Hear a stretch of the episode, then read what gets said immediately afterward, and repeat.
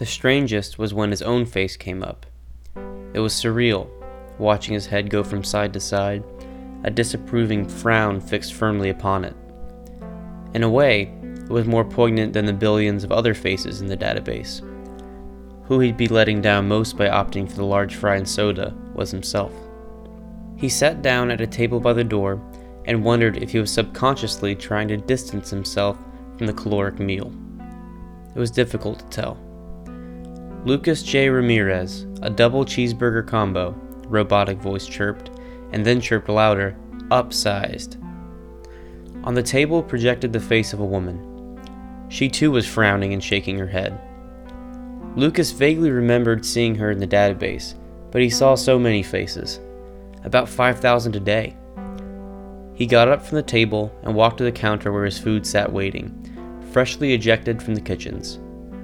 He picked up the tray and walked back with the woman still shaking her head at him. I get it, he mumbled to himself, reaching into his carton of fries. It was printed with a bold, dark X instead of the usual red and gold emblem of McDougal's Burger Bar. Anyone who upsized didn't get to see the bright yellow smiley face of Marty McDougal, just the black X. Lucas was hungry, and he finished his meal, every crumb. But it was true that he didn't really need it. A small probably would have been just fine, but the smalls just seemed to get smaller and smaller after every election, and Lucas's appetite hadn't followed the trend. He finished his food and threw the wrappers into the trash can. The smiling face of a young 20 something male beamed back at him over the blue receptacle because he had remembered to put his empty plastic cup into the recycling. He left the restaurant and walked to the intersection. An old woman frowned and the crowd waited at the curb. When a toddler smiled, Lucas and the crowd crossed as the cars came to a stop. Most of the cars' windows were opaque, their users watching a movie or napping or sleeping or doing God knows what else. Lucas didn't understand people sometimes. Whenever he rode, he liked to make the windows clear and look out at the blur of people on the street. At least they were real, not like the faces that had come when you played the car stereo too loud. Of course, his tolerance for the Citizens for Society legislation was lower than most of the populace because he worked at Northam Societal Conditioning Services, the main contractor of most of the government's face mapping work.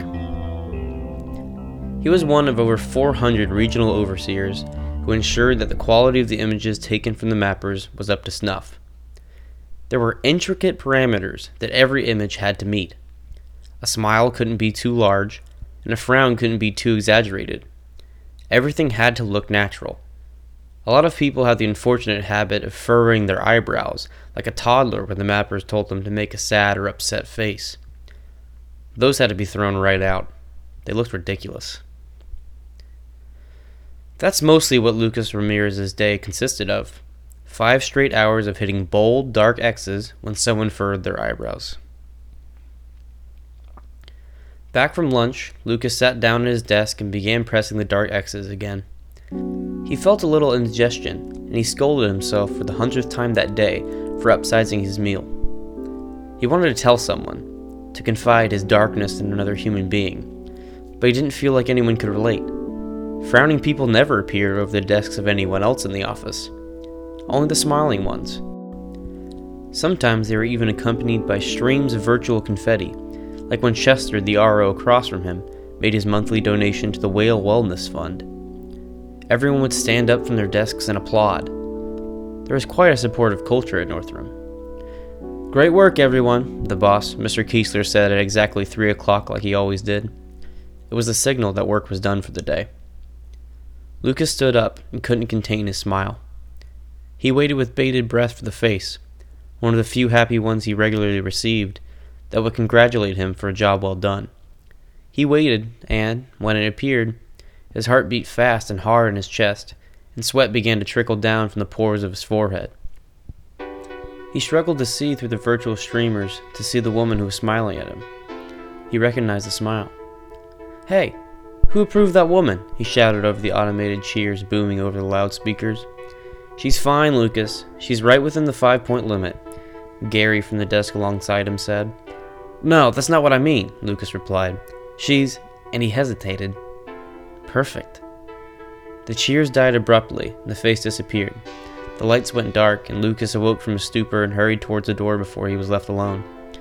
When he got to the street, he was surprised to see that Mr. Kiesler, Jerry, and the rest of his coworkers were gone, made a very hasty departure, probably into their cars with the latest Vixen track blasting through their satellite stereos. Not loud enough to elicit a frowning face, though. Lucas didn't walk with the crowd. He stood in place and thought about the woman whose digital image he had just seen. It had been Samantha. He was sure of it. Samantha Frayne. The woman he had been engaged to back west for three years. The woman he hadn't seen in nine. His interest was more than passing amazement. The break had been what he called difficult, what the Mankato police had filed as a domestic disturbance. Had gotten loud and a little violent. Mostly on Samantha's part. Lucas had just done what anyone would have done facing a frying pan. He had grabbed the back of his fiancee's head and smashed it in Center Island a few times. Things had gotten out of hand. If Citizens for Society had been in effect back then, there would have been frowning faces for all the nine months he had spent in Minnesota State Prison. Samantha had served four. Their daughter, Anne, had been taken to the transitory foster care system under the care of Samantha's sister. Samantha was able to convince the board to return custody of Anne to her almost as soon as she got out. But it had taken Lucas months to convince him to give him visiting rights, and, even then, after one measly shouting match, they were permanently revoked. That was nine years ago. There was nothing he could do. He couldn't see Samantha or Anne again. He was on the block list. None of his searches showed her, and all of their personal information was hidden from him. But she couldn't hide her face. He found himself moving down the lift to the garage, but his mind was elsewhere. As it descended, he thought only of his channels, of the ways he could find out where Samantha lived. Annie would be 12. He wondered what a 12 year old Annie looked like. She'd be too big to bounce on his knee like he'd done when she was a baby. Probably too big to find much fun in going to the public fishing pools, too. What did 12 year old Annie look like? He hadn't the slightest idea. On his ride home, he forgot to clear out the windows. He barely even noticed as the car settled down to the garage of his apartment building. He came to as the car shut off, and happy chime sounded, You have arrived. Afternoon, Chuck, he said to his cat as the door to his apartment opened. Chuck looked up at him with his yellow eyes, and then scurried back behind the wall separating the kitchen from the dining room. As Lucas walked inside and went to the electric tea kettle, Chuck peeked around the corner and stared at him. What? Lucas asked. Your bowl's full. You don't have to stare me down like that. Chuck's pink tongue flicked out behind his jaws, and he disappeared behind the corner. Lucas sat down in front of the television and watched the public update hour that he had missed the previous night. The words special announcement flashed across the screen, and Citizen of the Day ceremony played like it did every week, raining smiling faces and streamers down the citizen that best encapsulated societal values that day. It was a woman. She looked to be about half Lucas's age. After the ceremony, it cut to William Gatry, who owned half the city in the apartment complex Lucas lived in. He had evidently started up a fund to clothe the city's homeless children, and that had earned him the biggest smiling face. The confetti fell down over the screen for what seemed like 20 minutes. Lucas had received a frowning face when he forgot to watch the update when it aired originally, but after sitting through the whole recorded hour, he got a smiling one. It was a woman, but it wasn't Samantha. Chinese again, Lucas? The autophone chirped. Sure, Lucas answered from the couch. Making the call now. It was only a few minutes before the doorbell rang. Things were getting faster every day. As Lucas got up from the couch and to the door, he felt like the slowest piece in the whole process. Place your order, the China Garden kitchen unit said before he had fully opened the door. Yeah, can I get a number four combo? he said. It was a sesame chicken platter. Would you like the lower sodium option? Lucas thought back to the burger he had upsized. Yeah, sure, he said. With a chime, the unit projected the face of a smiling elderly man. The confetti could have been more substantial, though. Out of the slot slid a hot plate of China Gardens number 4 combo. Lucas grabbed it and nodded politely to the unit, whose compressors hummed in response. He went back into his apartment and closed the door. He could hear the kitchen unit wheeling its way down the hall. He sat on the couch and ate while Chuck crept out of his hiding place and stared at him, begging. Lucas fed him bits of chicken, but stopped when a frowning middle aged man beamed into his living room and shook his head. He forgot that the Animal Wellness Act had passed last week. Everything was moving so fast.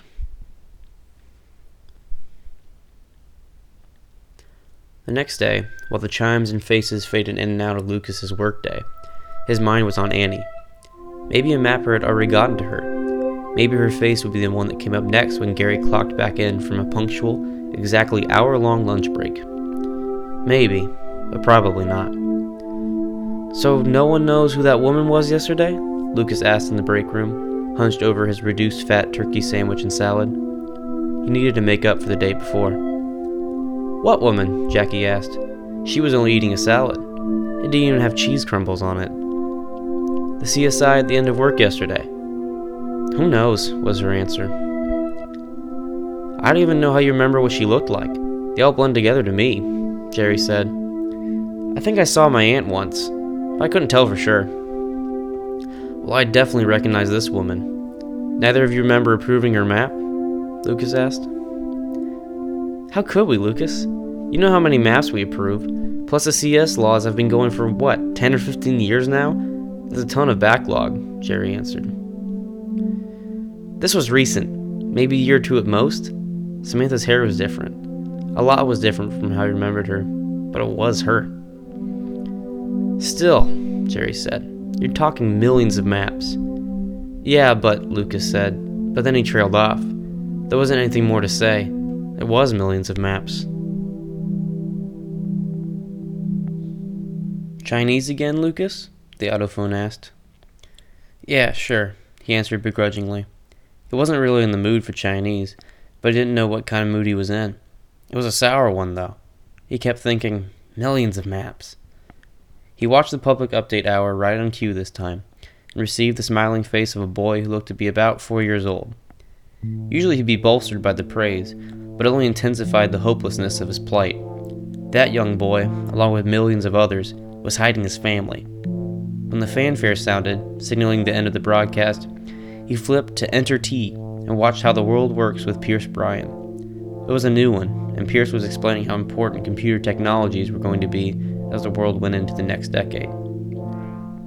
The sun set on the analog world long ago, it is now nearly impossible to exist in the working world without a clear and educated understanding of UCL, Pierce said in his posh English accent, walking alongside rows and rows of buzzing servers. UCL stood for Universal Coding Language. Lucas had picked that bit of knowledge up in passing.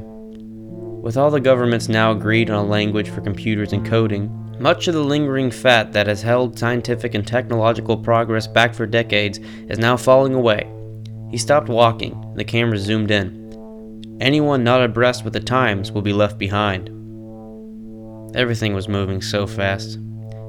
Pierce walked through a large security door, flanked on both sides by men with automatic rifles. Here is the epicenter of the new world, he said, motioning to an enormous stack of servers in the middle of the room. Men in white lab coats buzzed around like flies. The first ever multi searchable personnel database, only this data space contains information on every person in the world. The camera focused on the humming server, and Lucas found himself inching closer to the screen. Updated constantly to ensure the accuracy of every death, birth, and change, what's referred to as simply the machine is an engineering and computing marvel that lies whirring and churning underneath the streets in the heart of the Dutch city of Amsterdam. It is regulated heavily by the UN who give specific national agencies permission to use it. Agencies like the United States FBI or Great Britain's National Crime Agency. Outside of these agencies and select others, the machine lies relatively dormant, under 24 hour guard every day of every year. Pierce was outside now, walking along some waterway in Amsterdam. It's because of the machine and countless other powerful computing technologies that the world is falling into a technological age in which it is absolutely necessary that every man, woman, and child possess a working knowledge of UCL. He went on, but Lucas wasn't paying attention anymore. The public service bar flew across the bottom of the screen. Take free introductory classes to Universal Code Language now, it read, but he barely saw it. He was looking instead on his tablet, searching the internet for signs of the machine. He licked his thumb when his first touch left a soy sauce stain on the tablet's screen, but he soon found the Enterpedia entry on the machine in Amsterdam. He wasn't surprised to find that the page had been requested over 2 million times in the past half hour. How the World Worked was a hugely successful program, syndicated in virtually every country in the world due to the UN's Media Education Board. It had been sandwiched in with a dozen other programs that received enormous worldwide funding due to their educational potential. The shows only had to hire a certified UN consultant to be on set at all times. Most of the original directors quit. Lucas tried to take in what he was reading, but most of it went way over his head. What he was looking for was a link, and he found it at the bottom of the page. The link read Public Tours. He wasn't a smart man, and he didn't pretend to be, but he did know that anything on the television, no matter how exclusive and secret they made it out to be, was monetized. That was a law as old as television itself. Everyone was out to make a buck. Even Northrum, which required the highest security clearance the government required of a private company, held bi monthly tours. People paid to see the biggest imager firm in the business. Tickets were cheap in the winter. He was reaffirmed in his thinking by following the link and seeing the bold, dark words from $6.99 and up on the machine's webpage.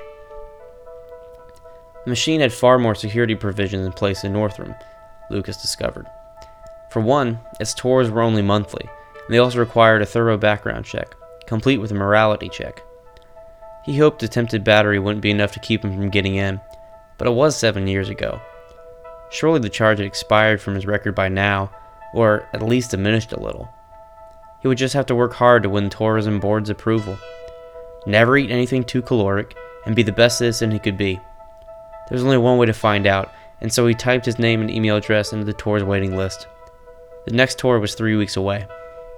A smiling woman erupted from his tablet and startled him as soon as he hit the enter button on the page. He wasn't sure why he was being praised. Had they passed the European tourism enhancement laws already? Lucas was on his best behavior. His salads were dry, his workout regimen was balanced and daily, and his work efficiency increased 160%. He had a past he had to bury under smiling, shimmering faces and virtual confetti. The tourism board had to approve his application for a tour of the machine. He could find Samantha and Anne then. He wasn't sure how, but he would. He would get his chance with the machine. He would, even if it meant sending all the smiling faces to hell even if it meant his existence would be forever pockmarked with frowns. He had a goal, something to live for. He couldn't remember the last time he had something like that. Days passed, then weeks, and the whirlwind of good moral behavior continued spinning wildly around him. It was too much to ignore. The change was so dramatic, so complete, that everyone he came in contact with noticed. But there was something different about him, too. Was strange how he never even glanced at the faces that crashed down in waves around him, a constant symbol of his good societal standing. His eyes were always fixed forward. He wasn't fazed, but he was taken aback when the office of the president sent him a private message one night while he watched the public update. The Citizen of the Day ceremony had just ended. Congratulations, Lucas Ramirez, the floating head of President Delaroy said, smiling. You've been selected to receive the most prestigious award in all the GU, the Golden Citizen's Medal. The shiny golden statue floated just inches from Lucas's face. He blinked, slowly. Your flight leaves tomorrow at 8 a.m. sharp. I can't wait to see you. As soon as the message ended, huge bold words flashed across his view screen reading, Special announcement. Lucas's face, a digital Lucas Ramirez face, jumped happily across the screen, smiling broadly. The announcer, the same one that did the public update, announced to the entire globe how proud they were of their newest golden citizen, but Lucas wasn't paying attention. He was looking at himself, his digital self, staring at the eyes. How they weren't as saggy or dull looking, and how his skin clung tightly to his skull instead of hanging loose and wrinkled. He wondered when he had sat for the map. It must have been years ago. It has to be soon, Lucas thought. It had been months already, and he still hadn't heard back from the tourism board. As he boarded the transport to the capital the next day, Lucas felt nothing but impatient anger. He was a golden citizen now, but he still hadn't received his travel permit. The tour was next week, for God's sake. It had to come in. He hoped there was someone in the capital he could bother about it. As the transport touched down on the pad outside the Capitol building, the idea had fermented in his mind. Mr. Ramirez, congratulations! A man in a dark suit said once the transport door had opened, helping him down the ramp onto the pad. Is there someone I can talk to about a travel permit? Lucas asked him. Oh, the man answered. Of course, of course. There'll be time for that. Let's get you checked in first. Lucas followed the man into the building. The walls were a blinding white, and the only other colors were the skin tones of smiling faces that popped in and out of existence around the building's occupants. The man in the suit hit a button on the wall and ushered Lucas into a nearby lift. Which floor is tourism? Lucas asked. We're headed to the top, Lucas, the man replied. You're a golden citizen. It's a celebration. As soon as the lift doors opened, Lucas found himself in what looked like a dingy warehouse. The white and chrome of the building's lobby was gone just rotting wood paneling and flimsy plywood walls. People ran this way and that, each with an earpiece in their head and swiping furiously on their PUDs. A woman walked up to them. Not wearing that, right? she asked, looking first at Lucas before turning quickly to the well dressed man next to him. No, put him in a Girani make, the man responded, before pushing Lucas lightly on the shoulder. Go with Miranda here. She got you suited up and ready to go. The woman, Miranda, smiled curtly, and then walked hastily away. Lucas looked back to the man, but he was walking away too. Lucas followed Miranda into a small closet sized room. She took a suit off a hanger and held it up to him. This will do, she said.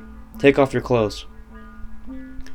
Lucas didn't want to undress in front of her, but it was obvious she wasn't paying attention. She was talking to her PUD, loudly, arguing with a man on the other end.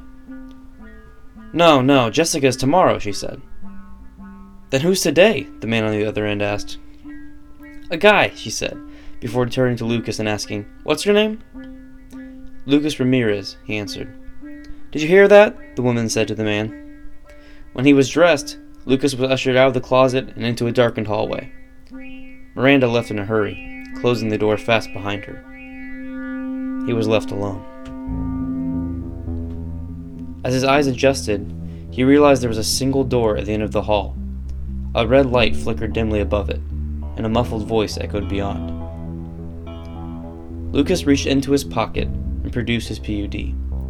He scanned his messages, refreshing over and over. A few coupons came in, advertisements for watches and shoes and clean techno based alarm clocks, but there was nothing from the tourism board. With a crackle, the voice behind the door became clear emanating from an unseen speaker just above Lucas's head. He recognized it as the voice of President Delroy. Citizens of the GU, I give you our newest gold citizen, Lucas J. Ramirez. The door at the end of the hall shot open, sending blinding light through. Lucas squinted, trying to see, while two pairs of hands grabbed him on either arm, and he was carried toward the light and thrust through. He found himself on an enormous stage, and he immediately recognized it as the scene of the Nightly Citizen of the Day award. Only now he was there, not just watching on his view screen. President Delroy outstretched his hand as the crowd, thousands of souls, cheered. Lucas couldn't see them. The lights were too bright. He was about to take the president's hand when he felt his pocket vibrate. It was a new message on his PUD. The crowd gasped and then grew silent as he reached into his pocket and withdrew it. He didn't notice them. He was too jittery, excited by both expectation and fear as he saw who the message was from the Department of Tourism. The subject was Your Request for Travel. Mr. Ramirez, President Delroy said, laughing slightly, motioning to an attractive woman in sheer silver dress who held a statue of a golden man raising his right hand in the traditional GU salute. We have your award right here! Lucas didn't see him. He didn't see the crowd or the award or the attractive woman. His eyes were fixed on the message from the Department of Tourism. It read simply Because of your recent status as a gold citizen, your request for travel has been denied. You are greatly needed in the capital to stand as a shining example to the rest of our citizens. It is through your efforts that the Global Union is brought to further greatness. The DOT and the entire executive branch, as well as President Delroy himself, salute you, Mr. Ramirez. The golden man was thrust into his hands, and the room erupted with applause. The house lights went on after that, but it was difficult to discern which of the smiling faces were people and which were maps. There were so many of both. The hotel Lucas was put up in was nicer than anything he had ever stayed in before. Had 4,000 thread count sheets, room service on demand, free of charge, and a shower whose temperature could be adjusted to within a fraction of a degree.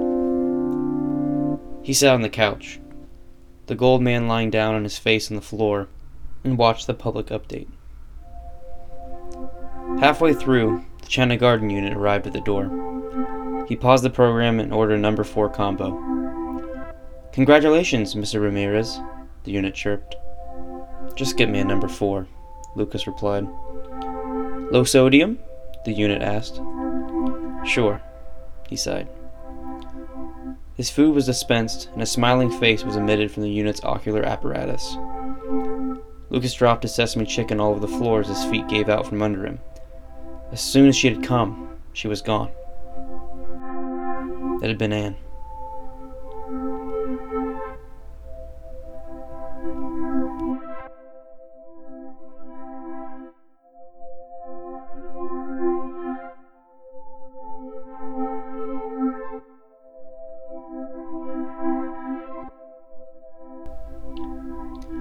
Phantom Space Funhouse is produced by Nate Gutman and Kim Scharfenberger. The low sodium option will get you a smile was written, composed, and read by Nate Gutman. Please follow us on Facebook and Twitter at Phantom Space Pod and leave us a five star review on iTunes. That really helps people find us. If you have questions or comments or just want to chat, you can write to us at phantomspacefunhouse at gmail.com. And as always, thanks for listening.